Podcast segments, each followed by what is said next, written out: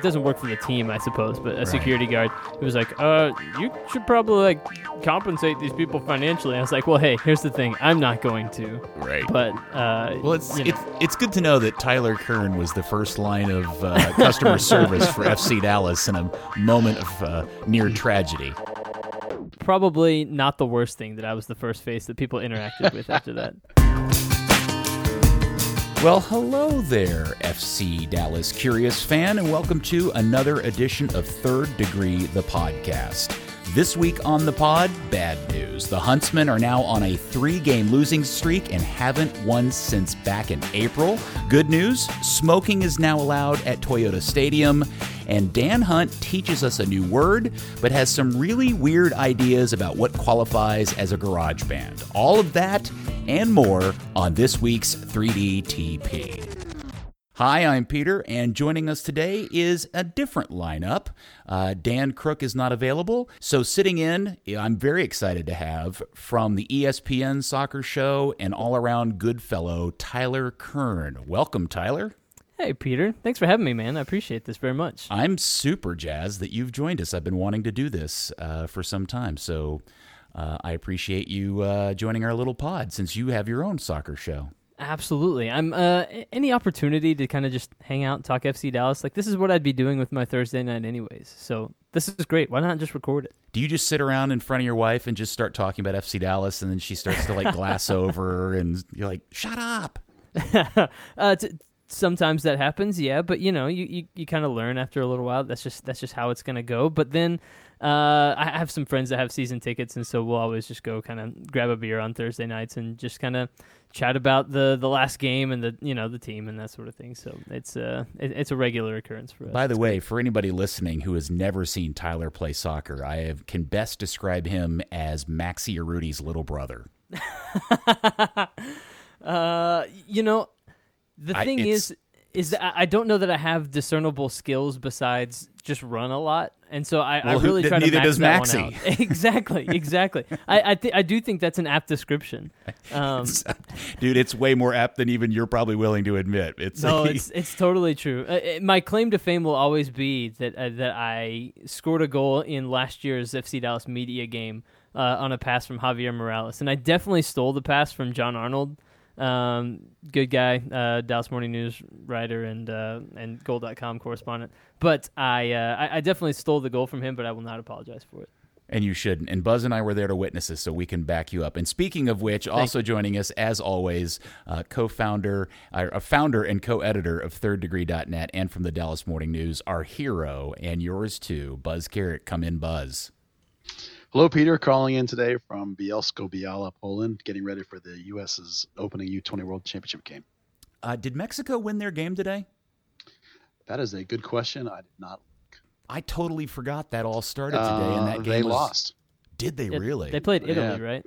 two one to Italy. Whoa! Are they in a? They're in a. Are they in a harder group than the United States? Uh, Italy, Ecuador, Japan, Mexico. So yes, yeah, I'd say so. Japan tied Ecuador.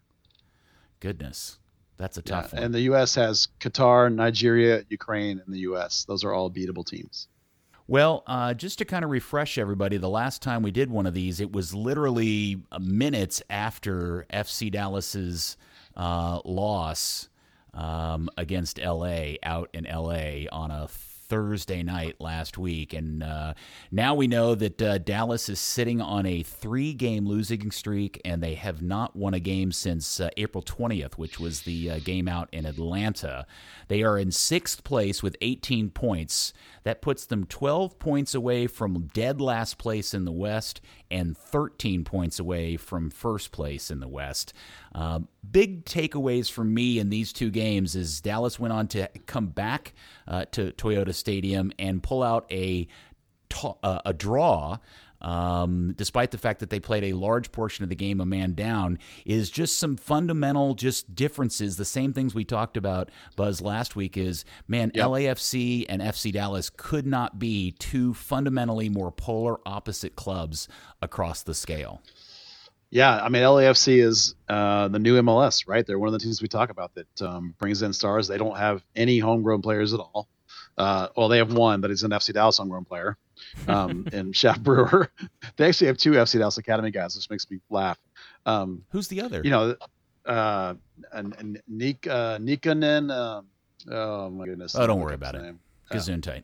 Yeah, uh, They were not a both guy that just plays guys a lot. That, yeah, they were both just guys that were in the academy for what a year each. Yeah.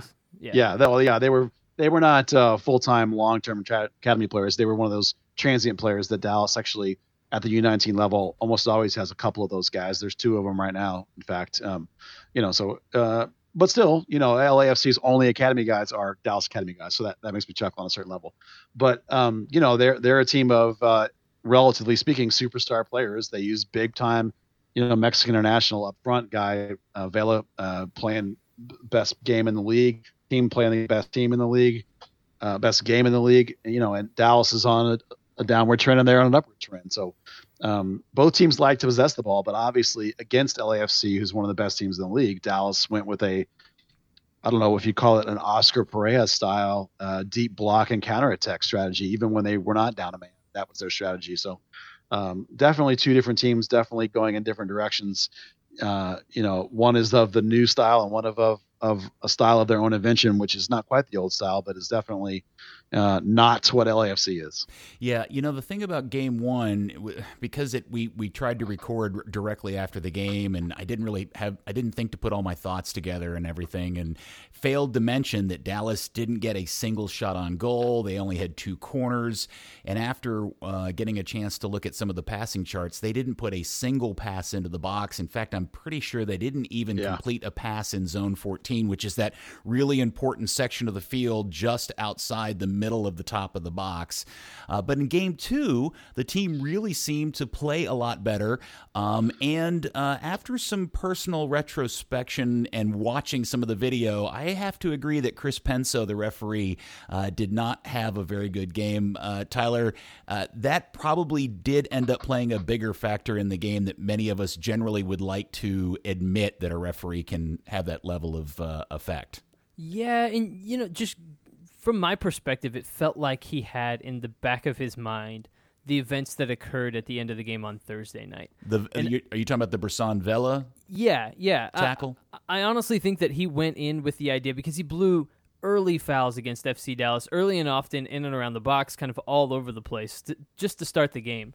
And, and it felt like there was this idea of, okay, I, I need to establish authority and set a tone for this match because I think he went in with the idea that tempers were going to be hot, that Bob Bradley had things to say after the match that were uh, not flattering regarding Bressan and, and his actions at the end of the game.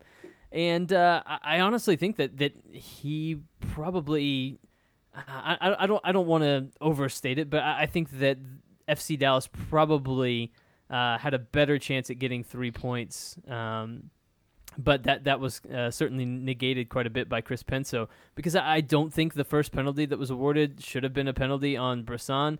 I think that Tyler Miller should have been given a red card. Um, I, I think every 50-50 call that, that was a major call in the game went against FC Dallas, and that, that certainly hurt their chances of getting all three points at home in a game where I think FC Dallas certainly came out and played a lot better than they did on Thursday night. Yeah, uh, yeah, Buzz, you supporting were- you, in that argument, Bob Bradley said exactly what you just said, which is the beginning of the game. The ref made it turned it into a inconsistent, choppy breaking it up, and it destroyed the flow of the game. And Bradley said that after the game, so it's not just your take that that was the case. It was people with, with much higher pay grades than us.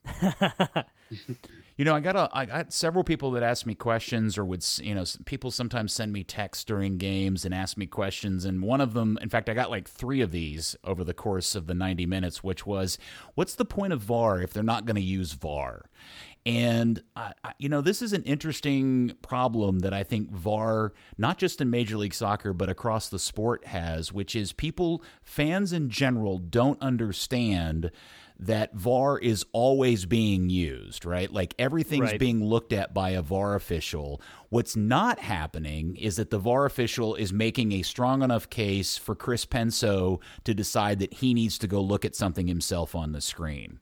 Um, and and so every time an incident happens on the field, just understand and uh, uh, take heart in the fact that somebody in a booth is watching, rewatching exactly what you're watching, and then they are saying, "Hey, you may have missed." Because this is always the part that becomes the the most uh, interesting part. Was it a clear and obvious error? Now let's we could apply that to the Miller um, uh, Jesus incident, which I, uh, you know, based on the angles that they were showing on television, um, I couldn't see a clear error than the fact that I thought two of the defenders were in, at least somewhere in the vicinity to have interceded had Jesse gotten around him. It wasn't until later when I watched the MLS instant replay did I realize no, in fact, if Jesse had just been able to touch the ball long enough to, to shoot it, there was nobody that was going to win it. So right. I think those are the types of things that people have lots of questions about. Yeah, I, I, my... I 100% agree with that. Mainly, mainly just because I, I think referees are taking far too long to decide. Hey, I should put my own eyeballs on this. that that to me is is is strange, right? Just that I, I, I am a proponent of, of VAR just in general, just because I, I believe that uh, there are calls that can be gotten right more often. So why not try on some level? But I, I have a problem with how long at times it takes officials to decide, okay, I want to take a look at this for myself. And it, to me, it feels like if there's any gray area, if you feel like there's a potential that you could have made a mistake, I understand someone's looking at it in the booth and then advising, but I think I would want to go look for myself again.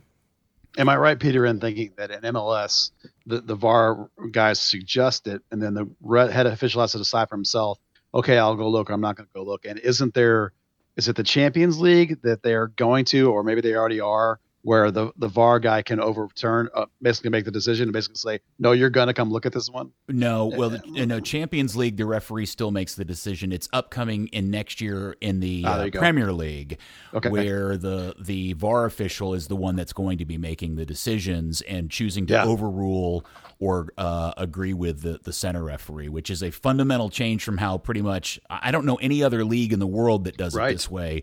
Um, and I and it's it, you know it's going to it will it will bring up its own pros and cons and problems and all that kind of stuff. It's going to make referees more nervous and that they're going to get overruled and maybe less likely to make calls and who knows. But uh, I think on the whole, it'll be fascinating to see if in fact that doesn't end up being a, a better uh, setup. You know, after the game.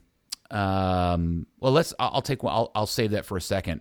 Let me just say something about Bressan, who had uh, a really unfortunate game of very highs and very lows. He had some great moments, and then obviously was directly related to both penalty kicks, both on the aforementioned tackle that wasn't, and then later on the handball that I thought was accurately called. But do either one of you are either one of you also already concerned that now that we've seen Bressan in enough minutes that he may be a Jackson level red card waiting to happen? Oh. uh, I mean, certainly so far, but um, I mean, obviously, this is a concern. What, that was actually one of the questions that Luchi responded to in uh, to, in the training to yesterday. It's in the training report I just put up this afternoon. Uh, he specifically talks about that, and he said that he and I assume he meant he and his staff, but he sat down with Bressan and had a conversation with him and they are collectively, including Bressan, working on that and trying to curtail his more aggressive instincts because he does come from a place where it is more a little aggressive. They tackle a little harder, so they're trying to rein in him a little bit, but they think that you know that that's that aggressiveness is okay. They just got to channel it a little bit. Well, beyond the aggressiveness, uh, it was also him dribbling into no man's land out of the back that led to the giveaway that that eventually ended with Matt Hedges taking down Carlos Vela right on the edge of the box and picking up a red card. Um, yeah. And so he he had a. I think you're right, Peter. There were moments where he did some nice things, but he also had a, a bit of a shocker at times on Sunday night, just in terms of uh, maybe the downside of Bressan a little bit. Well, uh, we still haven't spent enough time talking about the horror tackle on Vela uh, in the first game. I just every time I watch that replay, I get a little angrier because it's such an absolute hack, yeah. and I, I I don't know how Carlos Vela didn't get hurt in that moment mm-hmm, um, mm-hmm. because it's such a bad tackle. Uh, and the fact that it wasn't even given a foul, much less a yellow or a red card, I, I, find interesting. And I also do wonder now that we've seen some of him, and I think we've all heard the story about you know him departing Gremio and the fans turned on him in the uh, Copa Libertadores game where he committed a handball that allowed, yep. I guess, River Plate to score and advance in the tournament. But I wonder if the real story is that was kind of like a the straw that broke the camel's back kind of thing with the Gremio fans that maybe that handball incident was just the end of a collection of what we've been seeing over the last few weeks with Bressan. Yeah, in that particular incident, it's not just a handball. He actually gets up and makes contact with the ref, and so it was a whole, that was a whole like hot headedness, explosiveness, and that's that's for sure like his his downside. Well, you know, as we always say a lot of times about players that have high quality, if they end up on an MLS, there's probably something that's wrong with them. And clearly, in the case of Bressan, that's going to be the thing that's wrong with him. It's some hot headedness and some potential to maybe make a crazy tackle and get himself a red card from time to time. Now, at the end of tour, uh, through the course of the game and towards the end of the game, uh, something that's been problematic for Luchi all season are injuries, and it looked like Badji it was obviously Badji got hurt early in the game, uh, and Jesus uh, pulled up holding the back of his leg uh, later in the game. Buzz, do you have any updates on their particular condition at this point? Yeah, both those guys uh, today are training fine, no problems. Everything looks good. Uh, Badji at one point did put like some heat rub kind of stuff on his sides, you know, so he obviously is playing through a little bit of discomfort, but um, neither one of them is, you know, hurt as opposed to or injured as opposed to just. Uh, in, Ferreira's case, he looks 100% fine. Maybe he just got kneed or something. He, he was moving terrifically today. And Badji's moving well obviously. Uh, it's just perhaps a little uncomfortable. And since we're on injuries already, um, Gruezo is back and trained at 100% on Wednesday. He's good to go. Barrios cleared percussion protocol, so he's good to go and he's fine. Um, Acosta's got a little bit of like uh, like Badji, a little bit of just soreness of grind of the season, but he's actually fine and can play too. So they're about as healthy as they as they've been in a while, except for Colman had a little bit of a set, setback, um, and they're working on some building some muscle around the knee on him to make him feel better about lateral movement. Uh, and really, other than that, they're pretty healthy. Oh, Mosquera is up and walking around, so he's probably two to three weeks away. Uh, and when do they? Has anybody actually talked about when they think uh, Colman will be back and uh, missing more goals? Yeah, Luchi said. Luchi said that it'll be in about a month. They'll get him. He'll get back out and be re- and start to rev back up to play in about a month uh, after this. You know, now that they have a good measure of where he is, you know, in terms of like his cutting and stuff. So about a month before he'll start to build towards playing. But you know, when we said when he got hurt, it was going to be a year before he was going to be back, and that to me it looks like that's probably what it's going to be, really. And since we're talking about Colman, uh, we will shift quickly to the Eastern European version of Cristian Colman, uh, Ondrasek. Now, uh, Buzz, I know you feel like you've dogpiled a little bit, so I'm going to give you an opportunity yeah. to sit this one out. Tyler, Sweet. can you please explain to me why anybody is surprised that he turned out to be largely ineffectual um, as an MLS quality striker. I think one of the things that has been very interesting to me about just the more that I've interacted with FC Dallas fans in general is that there's always this belief that there's this player that the coach just doesn't believe in enough that will somehow come in and save the game. And so in the past, that's been Colman, and now it's just kind of shifted over to Ondrasek. And it, to me, I, don't see it. I don't get it. Um, and I also have a question that I think Buzz, you're probably best positioned to answer this. Uh, he was signed. He had to have been signed in the period before FC Dallas had a coach, and after uh, the previous yeah. technical director was on the way. So I don't know who made the decision that to to sign him in the first place, but it doesn't look like he can outrun a single center back in Major League Soccer, which on some level is a problem, yeah. right? Uh, he was signed when Muzi was still here, uh, and Luchi had not been announced, and Marco was unofficially. Uh, so if if my understanding of all the tea leaves is correct, essentially it was a four person decision between uh, Chris Hayden, Muzi, who was on his way out, Luchi, who has not wasn't officially the coach, and Marco Ferruzzi at the time. That was those four people were now. Who scouted him specifically, and who specifically said that's the guy? I don't have an answer to that question, but those were the four people that were involved at the time. Well, I'm making well Dan Hunt obviously and, and Clark eventually, eventually too. Yeah, well, I'm making a am making a pod rule. We will no longer refer to Ondrasek by his nickname because Cobras are fast, sleek, and deadly, and he is none of those things. The garden snake. He's no, he's not a snake at all. he's a garden snake. yeah, uh, I, I, keep seeing I keep seeing people ask, you know, where is he? Why isn't he coming in more often? Why why isn't he being used more regularly? And part of me just thinks that he's a guy that was kind of signed without Luchi's at least entire input or or had Luchi been the coach or you know this was going to be a summer signing there's absolutely no way that he gets brought into FC Dallas in my opinion. Just he doesn't fit what Luchi wants to do.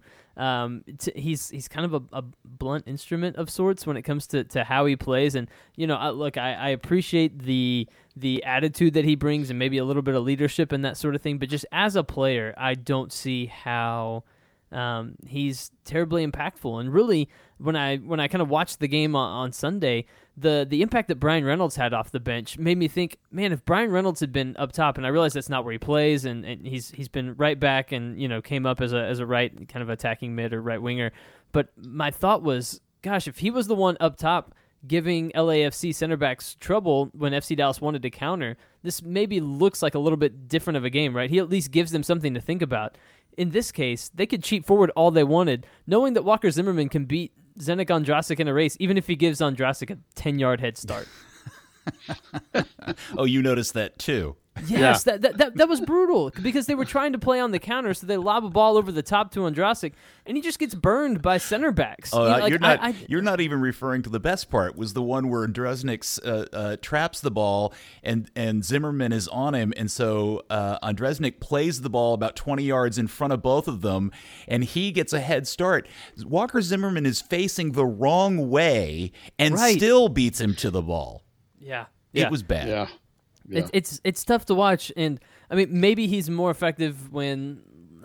I, in the Pol- in the Polish first division. yes, yes. I, I, yeah. I honestly don't have a justification for how I think he works in the larger framework of this team when they're playing the way they want to play. Here's the thing. This is what I hope people who watch this team and watch Major League Soccer take away from this. And and because it kind of answers the question I asked at the beginning, which is how could anybody be surprised by this? But the reality is is I think people tend to assume that some guy comes from a European country, um, from a European team and he's instantly good enough to be a top level MLS player. And what that tells me is people don't give this league enough credit for its difficulty level. I'm not saying it's a top 10 league in the world, but don't just assume a guy who scored a few goals in the Polish first division is going to start bagging goals in MLS right off the bat. It just doesn't work that way. Plus, if he was really the number nine everybody said he was going to be, some team in Europe would have sucked him up years ago. Yeah, the answer to the question of what is his role going to be going forward, I think it's going to be in some ways, maybe not when you're down a man, but in a lot of ways, it's going to be what you saw, which is if you're trying to kill off the game and you want a guy that'll come in and for 15 or 20 minutes harass the tar out of some defenders and make it hard for them to build forward, that that's it. You know, you're not. He can't play over the top. Can't play in combination. You can't play and beat guys one on one. You can't go to him for like I need a game tying goal. You're not going to get it. It's mm-hmm. going to be to kill off games there's a role there for him because you're stuck with him because he's got a guaranteed contract. You know, uh, that's just going to be his role. And I don't know if that you're pumped about this, but you know, him being your number nine and whatnot, but he he can also help defend set pieces and that sort of thing. So that's it's not the worst. Thing. Yeah, sure. There's you that. that he, yeah. he, can do that late on in the game, but that's certainly not not at the top of the list of what you're looking for out of your starting yeah. striker or no, whatever. That's that's like number 18 on the list of things I want my number nine to be able to do well. Exactly. Uh, you know, so as I mentioned earlier, this is kind of the low spot of the season uh, for the club, and obviously this coincides with roster issues dealing with injuries and call ups and so on. I, but I do also feel like we're also seeing a byproduct of having a really, really young head coach. And I've talked about this a lot, and I don't mean it to be like a drag on Luchi, but it is something that I think if you really were paying attention at the beginning of the season, um, that, that that this these are things that you can expect out of a guy that's never done this before. And one of the things that I do find a little bit annoying, and maybe this is just me personally, I'm interested in y'all's uh, uh, take on this, or maybe you haven't even noticed it. But after these losses and some of these poor results, Luchi's uh, kind of verbal reaction is, "Hey, this is a lesson. We're going to change some things in training, and we're going to get better." And I and I suddenly have a realization after the game on uh, over the weekend on Sunday uh, uh, was this was I've been watching this team now for what 23 years and I feel like I'm 23 chapters into this really long ass book that hasn't had a happy ending yet and now I feel like suddenly the guy writing the book has started over from scratch. Does that yeah, make any sense? Yeah, that's not an unfair take. No, that's I, I know exactly what you mean. Luchi uh, actually talks all the time about what they've learned from things as, as himself and from a staff collective. He goes, like, "Yeah, we learned from this. We learned from this," and and he talks about how he wants people to be out of their comfort zones, and he says, "Every day I'm out of my comfort zone in training and in working this team and learning this team and learning this league." He said, "We're all out of our comfort zone." He said, "But that's how we learn. That's how we get better." So it's a developmental club. You know, how many times have they said that? Right? That's now that's true of their coaching staff as well. I mean, we all think highly of Luchi, but there's no question that he's a young rookie coach learning on the job. Yeah, you know, I, have been thinking about this as well because I, I, think that one of the things that you acknowledge when you go into the season with a young team is that there are going to be mistakes at times, right? Like uh, you're going to see points be dropped because of the fact that you're committed to this idea of youth and committed to this idea of, you know, letting young players take their lumps and, and learn from them to a certain extent. And I think um, one of the most tangible examples of that might be last year, first game of the season. Uh, Reggie Cannon gets turned one on one against uh, Plata in the box against uh, Real Salt Lake in the first game of the season. That game ends up as a one-one draw, as opposed to uh, you know maybe FC Dallas wins at home if that doesn't happen, something like that. Reggie Cannon goes on to learn from that and has a has a great season, and you know ends up last year um, being credited as one of the better right backs in, in Major League Soccer. And I think to a certain extent, you can maybe understand and expect Luchi Gonzalez to be going through that same learning process. But I do I do understand where you're coming from as a as a long term fan, as someone that has you know kind of weathered the storm with with the team to a certain extent.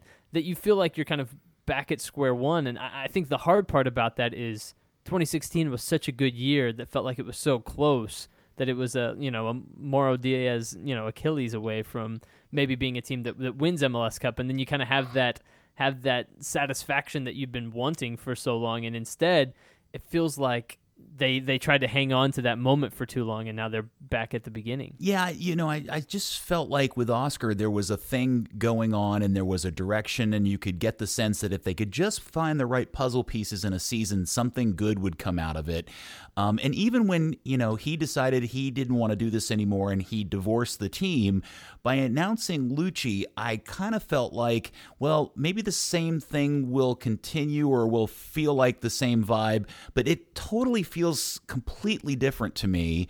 Um, and I and if I get frustrated when I hear Luchi talking in these ways and making it sound like we're back to square one, I can't imagine what a season ticket holder must feel like, um, who's been you know following the team for 10, 15, 20 years. And uh, hmm. well, I, I kind of want to push back a little bit on that because because to a certain extent, I think that the cycle under Oscar had kind of run out. I thought they were making ill-advised moves because they were still operating as if they were one move away from winning MLS Cup, which I think the last two seasons showed that they really weren't one move away. They really weren't just a number nine away from being an MLS Cup team. Uh, in the way that you know other teams around the league were competing for titles, and I think that in doing so, Oscar began to neglect or maybe ignore some of the players that could have been contributing. Like I, I don't think that we, we've seen how good Paxton Pomykal has been early on in the season. I don't think that he was not ready to the extent that he couldn't have contributed something to what was going on here last year. But I think in Oscar's mind and in the team's kind of larger mindset, they still thought, hey, we're this team that should be competing for MLS Cup when I, I just don't know that that was the case. And I kind of think that that time had run out and it was time to start that new chapter, as frustrating and as painful as it might be to kind of feel like you're going back to the start. I don't think that under Oscar you were ever going to get Jesus playing game in, game out, or Paxton kind of having a breakout season. It felt like that really wasn't ever going to happen again under Oscar. To me, yeah, and that and that's exactly why we have Luchi as a coach. There was a that article that was I think it was on the Athletic that was last week about Pomykal had that really telling quote uh, where they were talking about, uh, or I can't remember whether he's talking about Luchi or whether somebody else was, but they were talking about how very specifically when Luchi sold himself to the team, what he sold was I know these guys already. I've already spent four or five seasons with them, these kids that you want to bring along. I'm the perfect guy to bring these guys into and along. So we ended up with Luchi because of, as you say, this very same idea that it was time to rebuild, and the Hunts have doubled down on the academy. We all know that.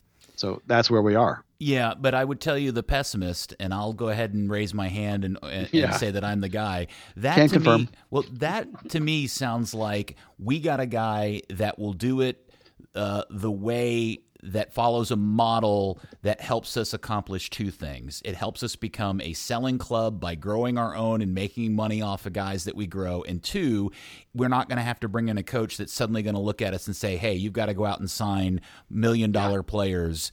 Um, because I, that was I've always said I believe that's the big reason why Oscar decided to leave was because he realized the only way he was going to win uh, was different than what his bosses wanted to do as a business model. And he just recognized that. And as much as he loved the club, he realized he needed to go do something somewhere else.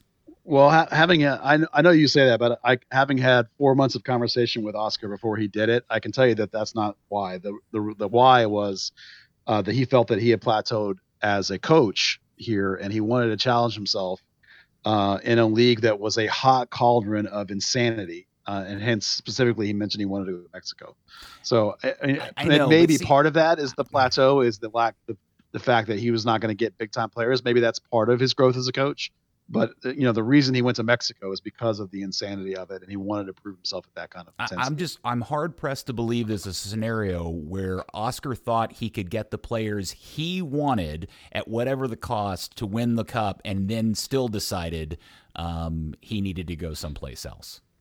Uh, that, I mean, it certainly could be a factor. It's just not what he and I personally talked about, you know, for months. that wasn't what we. He never was complaining about. You know, he. I take that back. He did talk to me a little bit about the inability to get the kind of uh, frontline player that he felt was necessary to really challenge inside the league. That I now that you bring it up, I will say that that for sure was a topic, but most of it was about the personal challenge. It is interesting to me, right? Like it regardless, I, I think sometimes we get very maybe hung up on the reasoning behind why the, the ownership group wants to build the way that they they do. But the the fact of the matter is that maybe I, am not I'm not trying to put a, a, rosy spin on this, I suppose. But if if you have an idea of what you want to be as a club, then you're going to hire a coach that that fits that idea. I completely um, agree with you, and I'm not saying it's right or wrong. I'm just saying that the moves that the ownership group makes, I think, are reflective of how they choose to run this business. Mm-hmm. The fan base or a ticket buyer can decide if that's the right or wrong way. Yes. Yes. I, I, I 100% agree with that. Now, I get. I, I've been more excited to watch FC Dallas this season than I was last year, mainly because it, to me it's been exciting almost to turn that page and to see Jesus playing game in, game out. I mean, Last year, uh, he's he's what he's he has four goals. He's halfway to the the total scored by the two guys that led the team in goals last season. I think Lamah and, and Urruti both had eight last year and led the team. So Ferreira already has four, so he's already halfway. Th- like to me, I, I, get excited about seeing guys like that.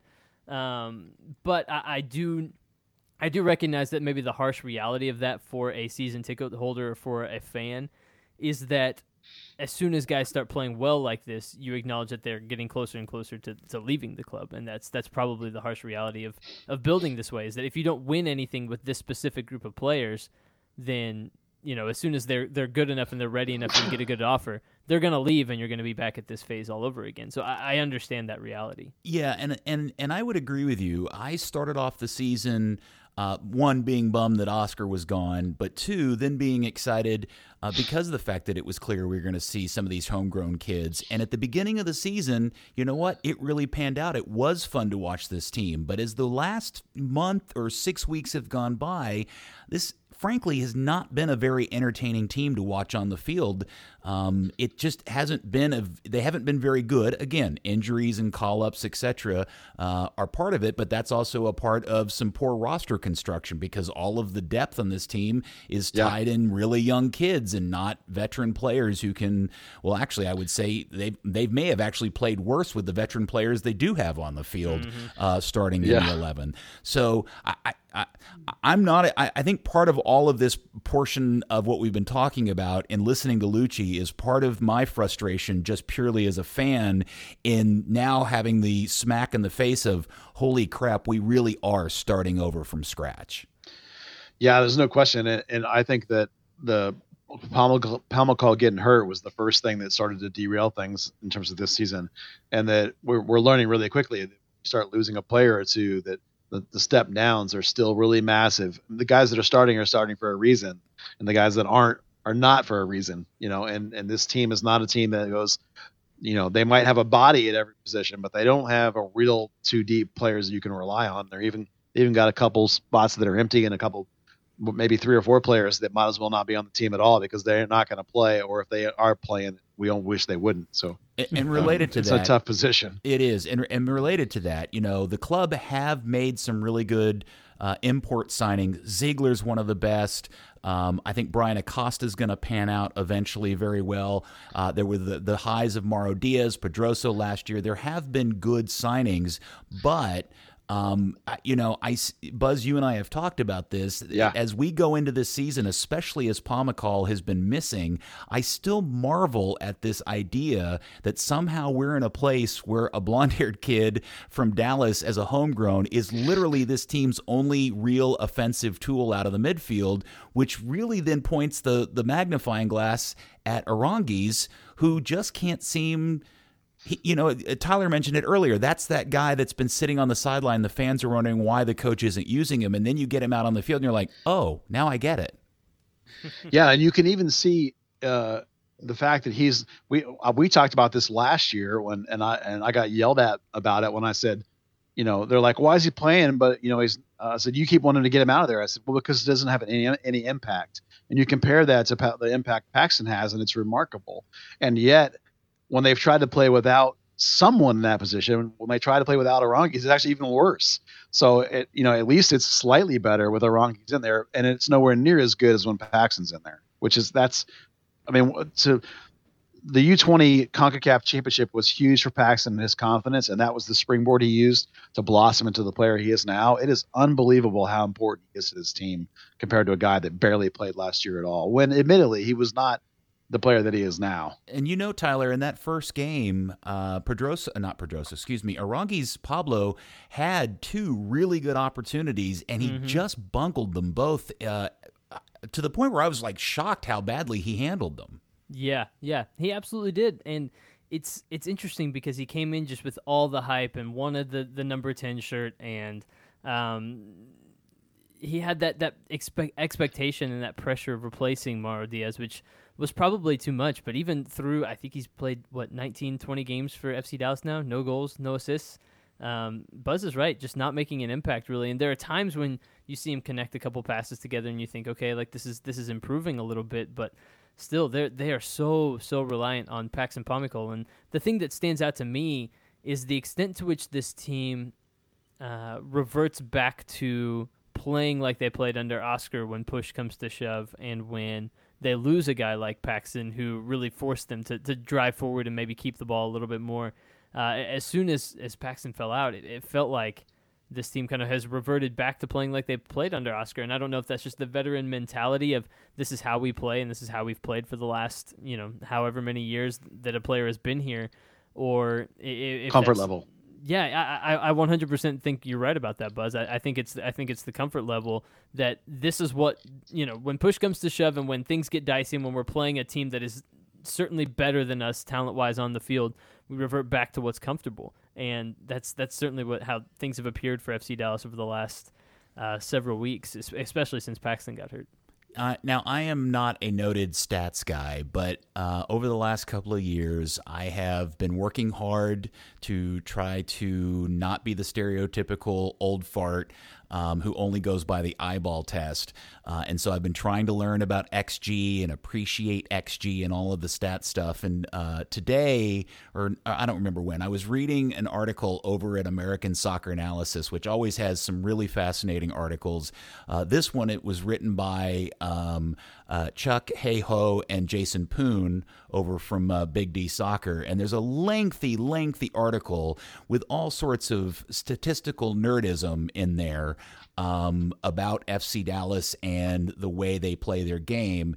And uh, after trying to decipher all the numbers and the stats, what it really just confirms for me is exactly what we what I think the eyeball test tells us, which is there's lots of good small backwards sideways passing going on, but getting that ball into the final third for a wide variety of reasons, um, which you should read the article if you haven't, kind of really breaks down both with video and numbers, uh, is this team's really big bugaboo uh, to point.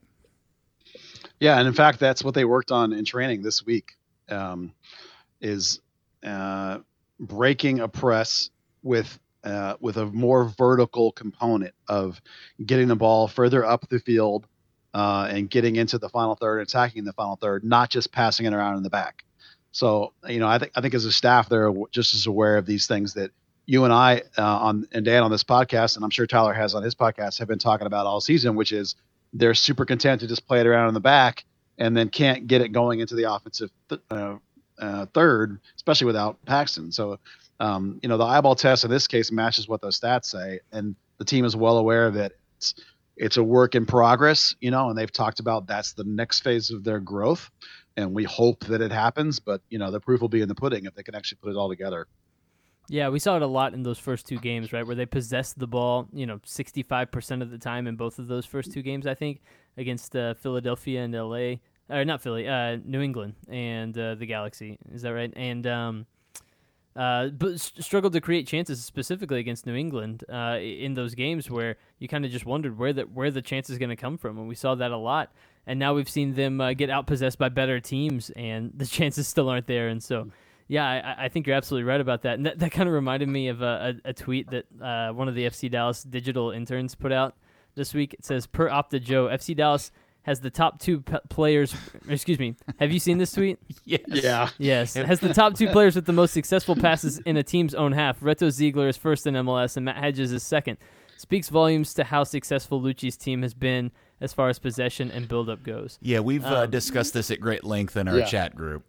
It's the wrong conclusion. yeah, like a good good stat. I I just disagree with the with the uh, Yeah. interpretation of that of that their statistic, and I, I don't want to hammer the kid or whatever. You know, No, that's It- we, we've That's talked not a- the goal, We've but- talked a lot about the fact that the, they're essentially first in possession in their own half of the field, and they're dead last in possession Mm-hmm. in their opponent's half of the field, and that speaks volumes about what's going on. And what's really interesting, and again, uh, this was one of the statistic that one of the stats that the article uh, brought up, and I'll I'll tw- and I'll give it to Buzz to tweet out at, at Third Degree Net on Twitter. Um, uh, was the fact that you know the amount of possession and number of passes per game that Dallas has done over the course of these ten weeks. uh, It literally they draw it out as a graph, and it's like a downhill slope. And what is an uphill slope for the most part is the amount of pressing people are doing against Dallas. And Buzz has been talking about this a lot lately. That it, Yeah. it's very clear that the league has figured out how to beat up on Dallas, which is, dude, just press them, press them high. They're mm-hmm. not they they they they haven't quite yet figured out how to beat that very well. Yeah, I Yeah, specifically asked Luchi at training today. I said, would it be, would it be fair to say that if your penetration is not on, you'd prefer to reset? And he said, absolutely. We want to reset 100%. But we've gotten in trouble when we're too deep and we try and reset and we get intercepted and we get beat because of that. So he said, we're trying to work that balance of getting the ball further up the field Mhm. and and and and not having it be all in our defensive end, having it be more in the midfield sort of area, and and and try and not always reset. Sometimes we have to say a reset's not right now. We need to, as he say, rondo it forward, which to him means those little triangular passes, that little ping ping ping ping that Dallas does, and that's again that's what they worked on today specifically. So. Uh, you know they know it's a problem, and it's at least they're they're they're trying to address it, and Luchi's trying to address it. Well, and Peter, to your point, uh, people were very surprised uh, in the press box and after the game, just just in who I talked to about the result against the New York Red Bulls a couple weeks ago. But I, I don't think it, it should come as a huge surprise, even though it was a New York B team really that, that came to Toyota Stadium and beat FC Dallas, because as you said, the playing out of the back and, and being pressed has been FC Dallas's weakness. It's how you beat them right now. And you mean to tell me that the team that's been the most prolific pressing team in Major League Soccer over the last four seasons came in, and you know a team that that's their major weakness is being pressed. Uh, you know, and that was the result is that FC Dallas lost at home. Yeah, like that's that's not terribly surprising to me when you think about it. Yeah, and I guess if you wanted to think there was a, a silver lining out of the two games was that Dallas did play better at home against LAFC, um, despite being a man down. Although, man, that look uh, that there were points after Hedges' red card where it was like it was just wave after wave after wave. Yeah. Um, uh, because they just couldn't, you know, they, they couldn't put anything together to put to, to retain the ball. Uh, but credit to them, they got the point uh, in a in a worst case scenario. Uh, and if you just want to feel good about something, at least that's something you can grab onto. All right, now the Hey, other bu- thing. I, bu- before Yeah, we ahead. leave that game, can I tell you a story of something that happened in the press box? I love a story. Okay, okay. It's easily one of the crazier things I've ever seen happen at an FC Dallas game. So, uh, okay, so I'm in the radio booth, and uh, for those of you that, that haven't seen kind of how the, the press box setup works, I guess is there's a very thin little window that allows m- the radio booth to kind of look over into the next uh, booth over, I suppose. Uh, which is typically where a couple of people from the FC Dallas organization sit and watch the game, and they kind of observe and take notes and that sort of thing. I'm not gonna say who it was, but in the in that box and the uh, home game against LAFC, they had a window open and two cameras were filming uh, either end of the field. So uh, it, it's it's MLS's stuff. They they come and they set that up for every game, and I think they're they're doing some kind of tracking data and that sort of thing with the cameras.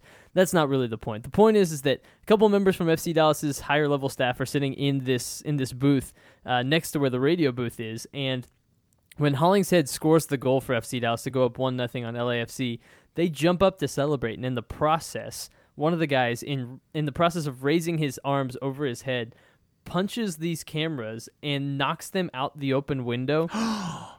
yes, knocks them out the open window, ripping the cord out from the computer. Oh, it actually no. snapped the cord. The cameras fall all the way from the press box, all the way down in front of the club, and they hit the ground. Like they, they fall all the way out of the press box and Like miss, onto the seats. they miss hitting people in that back handicap row, like by I mean I, I'm talking like six inches or so. Oh, It was the most insane thing I've ever seen. So was anybody hurt? nobody was hurt. I actually I saw it happen. Looked over, made eye contact with the guys in the booth next to me, and then like ran out and ran downstairs to go grab the cameras because I'm like, so, someone's got to go down there and do something because everyone was kind of just paralyzed by the moment. So I run out, run down there, say hey to the people, and kind of apologize and kind of explain what happened and where these cameras have all of a sudden fallen from. Oh, um, no. and just kind of say, "Hey, sorry." And so I made sure that an FC Dallas usher kind of took their names and passed it up to his higher ups and that sort of thing, so that the people that were almost hit by falling cameras from you know 20 feet up in the press box uh, were hopefully compensated on some level uh, by FC Dallas for their near tragedy. But uh, so I ran down, not. got the cameras, brought them back up. I, I snapped a picture of the camera. They they set them back up, and I guess they still worked. I don't Well, know, but.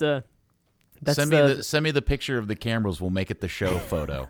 okay, that that's that sounds good, but that's easily one of the more insane things I've ever seen at an FC Dallas game. Was cameras getting knocked out of the press box and almost hitting people on handicap. I mean, the, the woman that it almost hit was, was in a wheelchair. Like that was Oh like as as close as you can get to like very very bad situation. That's know- that's what it was. You know how you know that phrase that's so Spursy. You know, Yes, if that had yes. actually hit a handicapped woman sitting in a handicap section and injured or killed her, that So would have FC been the most FC Dallas thing ever. Yeah, yeah. It's just wow. That's that's actually a, a really a really probably apt apt way of putting it. But I couldn't let us leave the uh, the the section of talking about the, the games against LAFC without telling that story from from the press box. You have earned your pay uh, for your show appearance fee uh, with that story alone, Tyler. Congratulations. That's awesome. Sweet. Now, I do, before we move on to previewing the game this weekend, I do have to bring up the.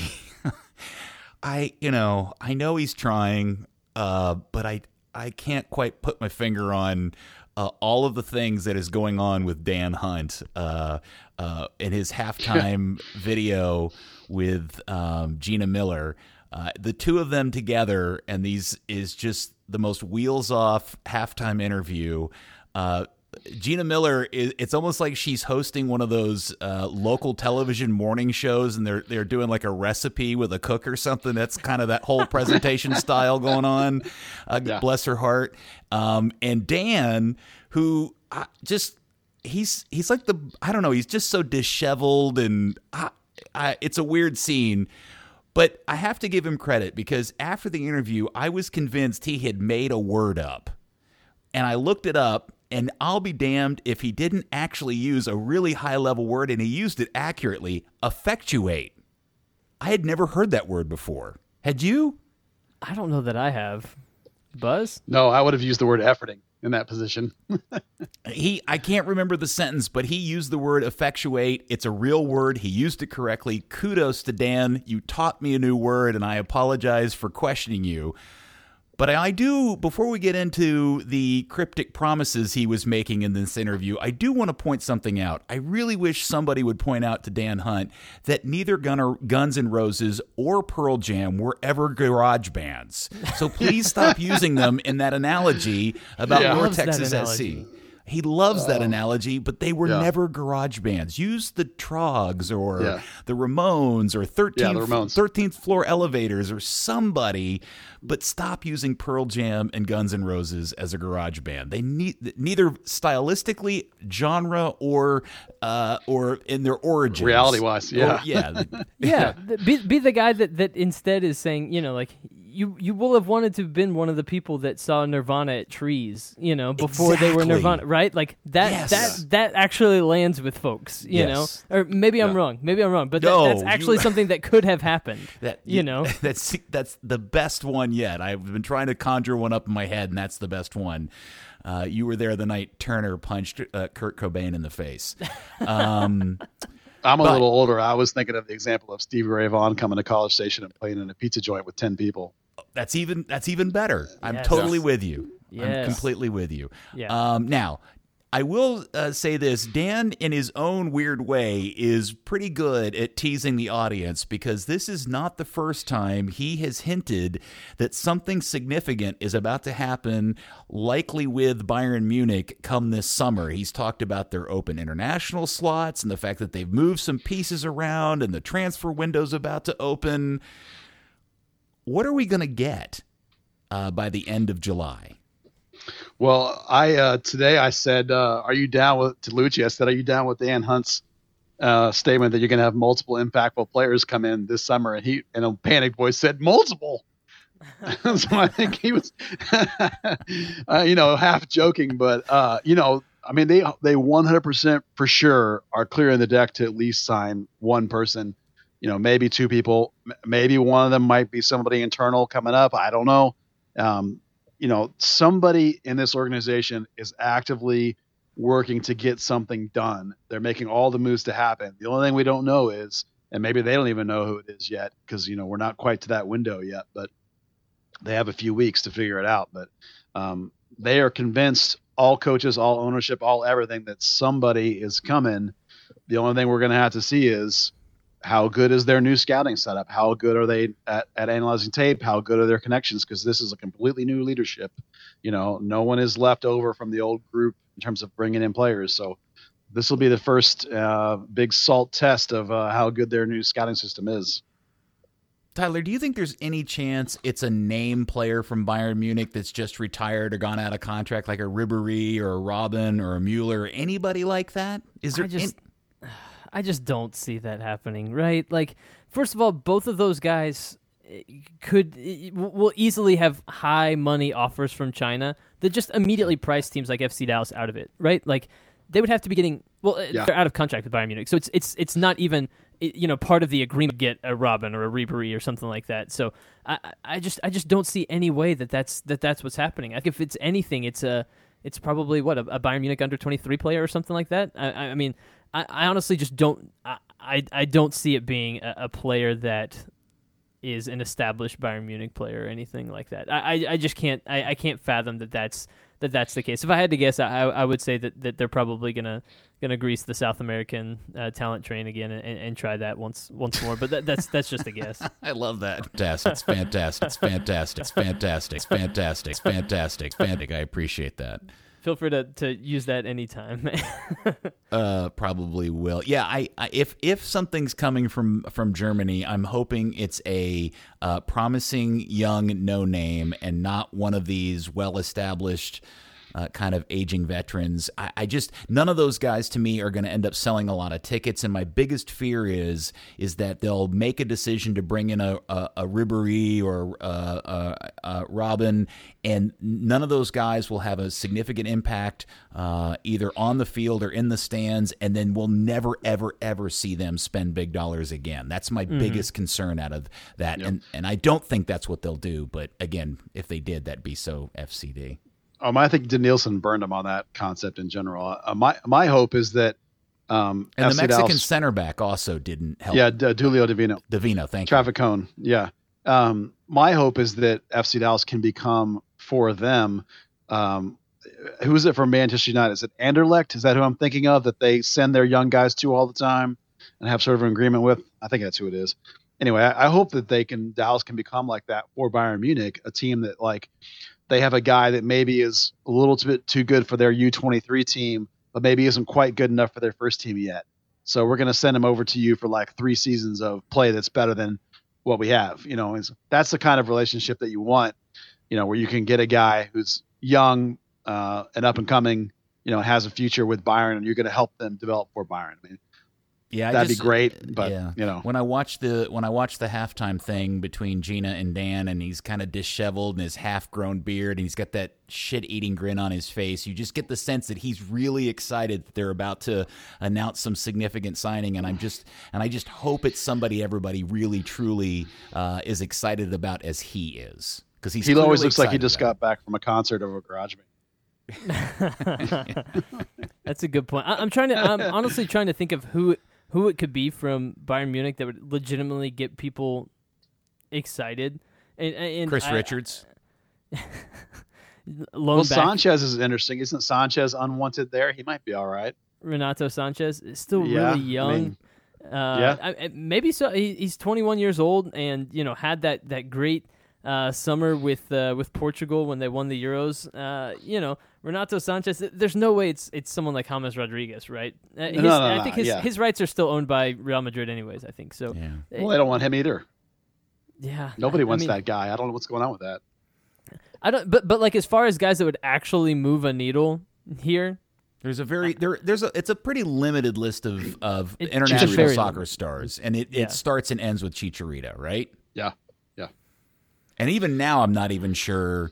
I mean, that the, the the clock on the Chicharito value is quickly winding out. By the way, well, for MLS, he would still have plenty of value, I think. Um, you know, the dream signing for me, obviously, would be to bring back Funes Mori, but uh, I don't think that's ever going to yeah. happen. I, I just, and not to just uh, belabor a point, I just want to remind you the look on Dan's face wasn't dissimilar to when they announced Cobra. By the way, that's why I'm worried when I see him with yeah. that look on his face. I'm about to be really disappointed. Yeah. I just hope I'm not this time.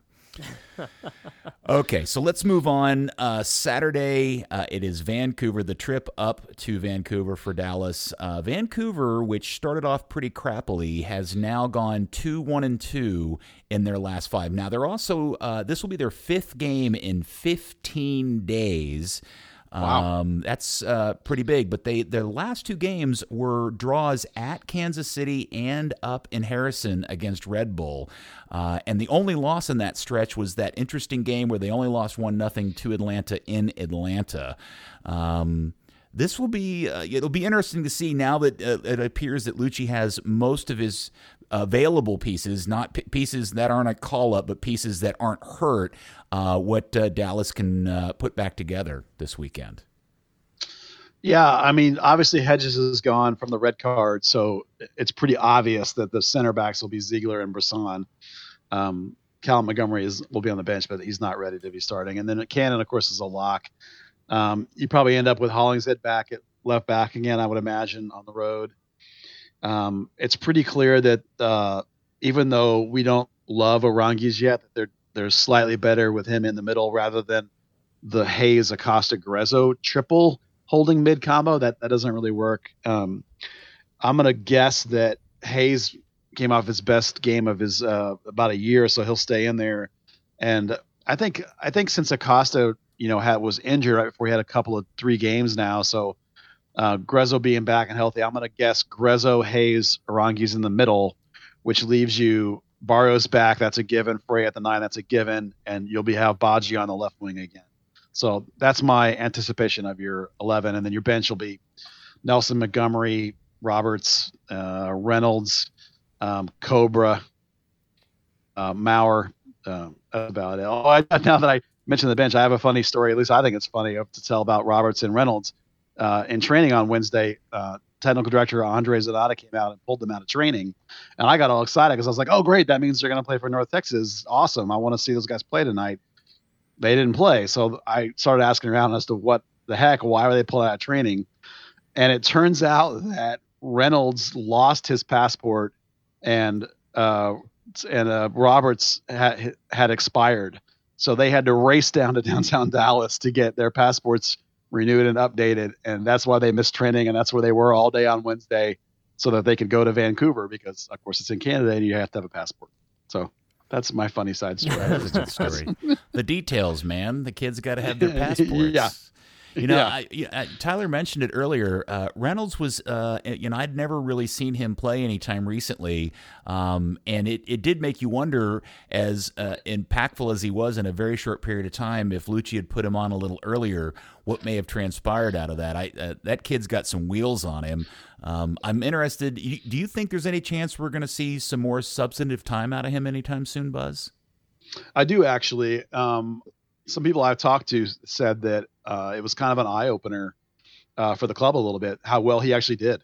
Um, both coaching staff and and let's be honest, we all know the ownership around here wants to stick their fingers in the pie too. So um, I think people were surprised. That what one story I heard was that they actually weren't going to bring him on until, as you mentioned, Ferreira got a little knock, that little hamstring, uh, which I assume must have been just sort of like a Charlie horse kind of situation because he's fine now. Um, and and and Bryan has a lot of versatility. Like Luchi's staff has only kind of been using him as a right back mostly, but over the last, I want to say month, month and a half maybe, he's popped up as a wing a couple of times in training. They've been using him back in his basically old position.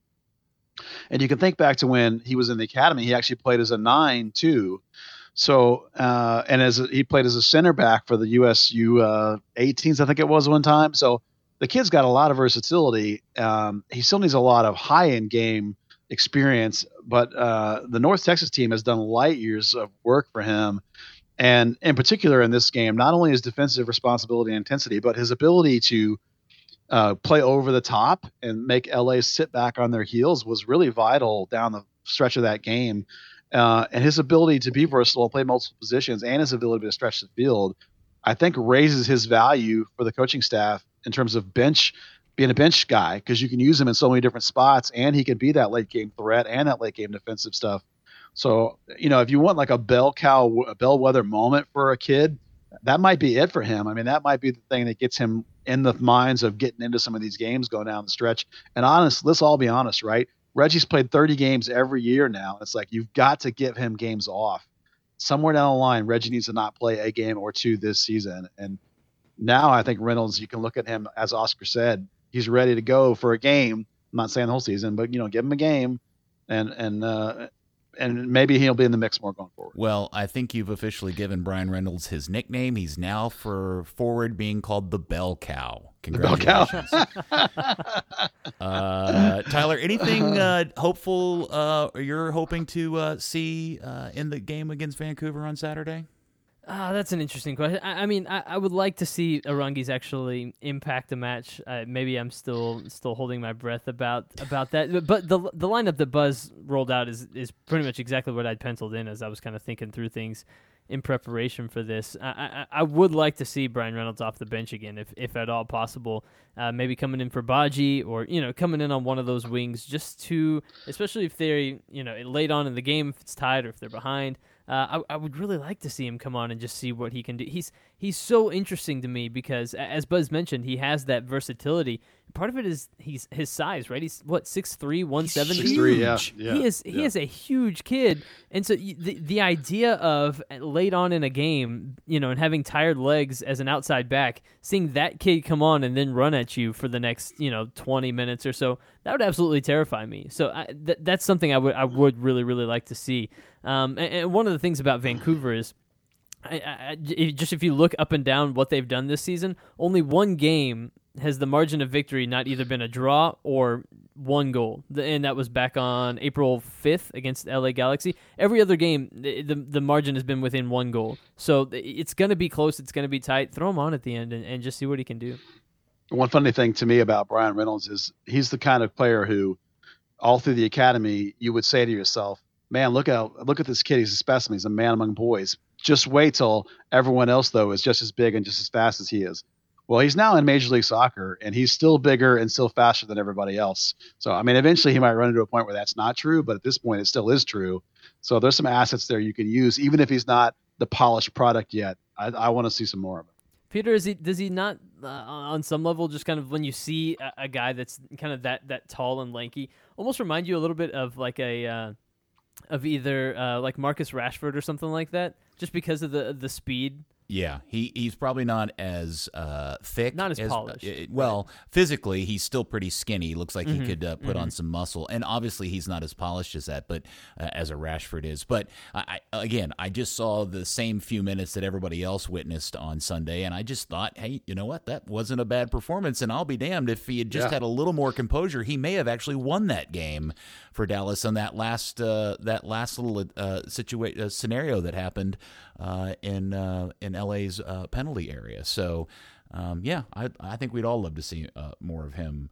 He's still just well. 17 years old, and we, know, you know, he's, he's been what a professional for three years now, and three just, years, yeah, 17, yeah, yeah, it's pretty amazing. Now, speaking of 17, uh, the North Texas Soccer Club um, juggernaut continues to power on. They remain. Am I saying this right? They're undefeated. Buzz. Yeah, they have not lost a game. And they mowed over Forward Madison uh, yeah. last night with a 3 1 win, which, again, this is like the what, second, third game in a row where they're playing essentially NTXSC's B team. Yeah, they they have no. The last couple of games they've had no first team FC Dallas players because FC Dallas is so thin right now, uh, and they're rolling out four or five academy players. You know, complete amateurs. Uh, they got a a 17 year old kid starting as their playmaker. They got Pepi's 17. You know, they got uh, kids all over the field. Like the oldest player they use is 22, and that guy hasn't played like the last game or two. It's like everyone is 20 or down you know 19 18 17 16 years old and they're just wiping the floor with this entire league tyler you've been soaking in any of the uh, the under 23 team or whatever you want to call it no I, i've loved watching him every chance i get uh, it's it's been a blast and uh, like i said I, I, get i get excited about kind of that, that next generation thing and i've always kind of been that that dork that when it comes to baseball loves to know what's going on with the farm system or you know um, so so th- that's kind of always been a, a, mentality of mine. So it's it's exciting to watch them. And I actually have a have a question for Buzz. I, am curious how it would work. Um, and, I can't remember if I've asked you this or not, but if FC Dallas gets super super thin, say it like center mid or something like that. Yeah. Uh, during Gold Cup and under 20, and you know, if whatever overlap occurs, kind of as all of the chaos goes on over the summer, can they bring a guy into the FC Dallas first team that is just signed to North Texas SC. Do you know how that the mechanism of that would all work? Yeah, if you want uh, if you want to bring a guy up for the rest of the season, it would just be like you would sign anybody else. Um, you know, whether you whether you loaned them for the whole year, whether you signed them as a discovery for the whole year or whatever. If it is an academy kid, it would be a homegrown contract. And if it's mm-hmm. not an academy kid, it would just be a normal contract like you would discover anybody else. That's for the whole season. Uh, the harder part is if you want them for just a game or two. Uh, obviously, let me let me first say that U.S. Open Cup that's easy, right? There's really loose rules there. You can just play basically whoever you want to. Um, but if you're talking about an actual MLS regular season game, uh, there's a rule called the hardship rule um, that has to do with how many players you can roster. Um, and if Dallas, like the, San Jose game coming up, there's a good overlap window when Paxton, Servania, and Cerrillo could still be gone, and you could be missing Gruezo, Acosta, and Reggie too. So that and with some injuries, hilarious scenario. Yeah, you might actually be a. It, it's a hilarious scenario where you can't even field 17 players to fill your bench up, 18 players, excuse me. So in that scenario, you can sign a player on a hardship loan, which means just means just for a game or two.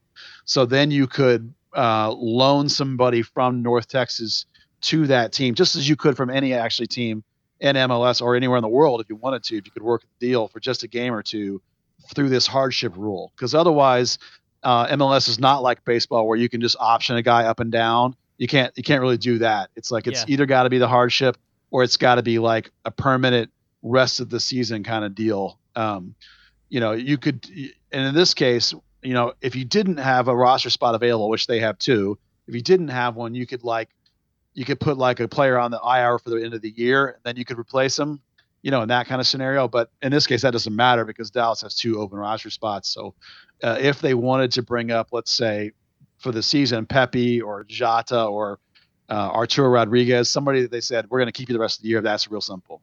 You know, Mhm. the complicated would be the can I borrow Jata for a game? Then it gets a little bit into that dicey hardship rules. It can be done, but it's much more complicated uh, situation. So those are your two scenarios, basically, how you I can don't- that. I don't know about you guys, but I, I really want to see Jota in MLS. Yeah. Oh, FC. yeah, I- yeah. I can't wait. that guy tantalizes just a little bit, just with the way he Uh, plays. And I, I know he's played a couple of games at center back too, but I love him. Yeah, that sounds midfield. great. I did Yeah. find out this week that there is an there is an option to buy in his current loan deal. So if. FC Dallas decides they want him, they can pull the trigger anytime and have him. Maybe that's the big So- signing Dan's all excited about. Well, I, I think there is a chance that um, among this moves this summer is to bring up a player for the rest of the season. You know, whether it could be Jata, who because the idea would be if it's not somebody. This is what Luchi preaches whenever we talk about this. He preaches the idea that we're only going to bring them up if we think they can actually help us. We're not going to bring somebody up just to sit on the bench. We already got guys that are that are not playing on the roster. So um, you know, you look at the guys we've talked about: Pepi, Arturo Rodriguez, Jata. Those are probably the three. Maybe Dante Sealy, but he's already on your roster, so that doesn't count. Almost, you just reverse the loan in his case. So uh, maybe there's a chance that one of those guys could come up for the rest of the year. I, I hope it's. I actually hope it's not Pepi, other than an Open Cup game, because I want the value for Pepi of that uh, being a pro, training every day, grinding, tough road trips on a bus to the middle of nowhere. You know, there's some toughness there mentally that's good for him. So I hope he stays down. And, and I'm with I'm with uh, Tyler that for me, Jata's the one where okay, buy him, bring him up. You know, let's you're short in the midfield anyway, right? Like all those guys we listed are mids. So to me, that's the one that maybe you take a look at uh, going forward. He's Um, called the- possibly. the, Gam- so the Gambian Pogba for a reason. yeah, uh, ridiculous. I love it though. Yeah, I, I, Yeah. I would I would love to see him. There's several guys on that team that I find uh, highly fascinating to uh, to watch, and um, Yeah. I I can't quite tell. I mean, I do find it fascinating that this is such a an incredibly young group of players dominating. Um, uh, I, I, I, dominating a league, and I'm, and I can't quite figure out if it's a function of just how good this collection of players are, or just the the, the actual level of the league they're playing in. Um, because I'm so unaware of how these other teams are comprised, or what the other histories of these players of these other teams are. But like that first Yeah. game they played, uh, the one thing I did know, and I can't remember who it was they played. Um, it was a team, oh, the Chattanooga team, made up of what I was told was largely USL veteran players, and they just Yeah. mowed them over. MLS just- veteran. yeah, it was crazy. Yeah. So uh, maybe they need to be playing at a higher level. Maybe, but that's a lot of money. The next level. Oh, never mind them. an ord I mean, the expansion fee alone is 25 million versus 5 million. That's that's a lot of money, you know. I mean, forget about the stadium rules and the and the infrastructure you need for championship is just completely different. Well, FC But- Dallas. I'm sorry. Go ahead, Tyler. No, so I I wanted to ask, so Buzz, if if I could guarantee that tomorrow all of the minutes that have gone to Cobra up until this point in the season and going forward would go to Pepi if he were to be brought up. Let's just say Cobra no longer existed Yeah. and Pepi just gets all of those minutes. You would still Yeah. rather have him play for North Texas? Uh, oof, if he could have had all those minutes, because Pepi right now is better than Cobra, in my opinion. Oh yeah, He's like, already uh, better. for me. Just Yeah. the, the overall mentality of the team and what they want to do going forward, and the player that Yeah. Pepi already appears to be. I'm sitting there saying that they're Yeah. wasting time having Cobra on the field with this kid playing Yeah, the the the difference would be that um, Cobra's minutes are all late game, pretty much, right? And Pepi's going to start essentially every single game he's not with the national team. So Yeah, it's those good point. 90 minute plus grinds. It's the even worse travel than uh, MLS. It's the fact that with that team, he's the key attention, you know, from the coaching staff, from the trainers. Uh, it's the learn to take care of your body. It's learn to be a pro, uh, grinding, get in and out, you know, mental toughness. So for me, that's all the reason. To, I mean, don't get me wrong. If they call him up tomorrow, I'm ecstatic. Take all Cobra's minutes and give him to Pepi. I'm on board. Right. Let's do it. But I just think, in terms of like, if I'm thinking like 10 year career, you know, whatever it's going to be for that kid, three more months, four more months with North Texas better than four months of garbage minutes with FC Dallas because he already trains back and forth. You know, almost every once or twice a week he comes and trains with FC Dallas. So Mhm. you know th- that the, the coaching and the training's there the same. The difference would be the loss of the minutes actually. So uh, I'm I'm good keeping him down. Well, I'm just going to point out one: Tyler has scored more goals inside Toyota Stadium Yeah. than uh, Ondrasek has. Yeah. Uh, and Yeah. and two, both of you will be receiving a fine for violating aforementioned rule earlier in the show that we're no longer Oh, I call Cobra. to the Yeah. nickname. It's J- Ondrasek from here on The out. Garden Snake. Oh. Yes, Yeah. Both of you are going to get fined heavily for that. I want to make a prediction for the Vancouver match real quick. That Oh. Hwang In-beom, the player for Vancouver, have you watched any of that kid play? No, I haven't yet. He's very interesting. 22 year old South Korean player. He's very good, but he will earn a yellow card uh, on an FC Dallas player at some point. He'll get under uh, an FC Dallas player's skin. Somebody in the midfield.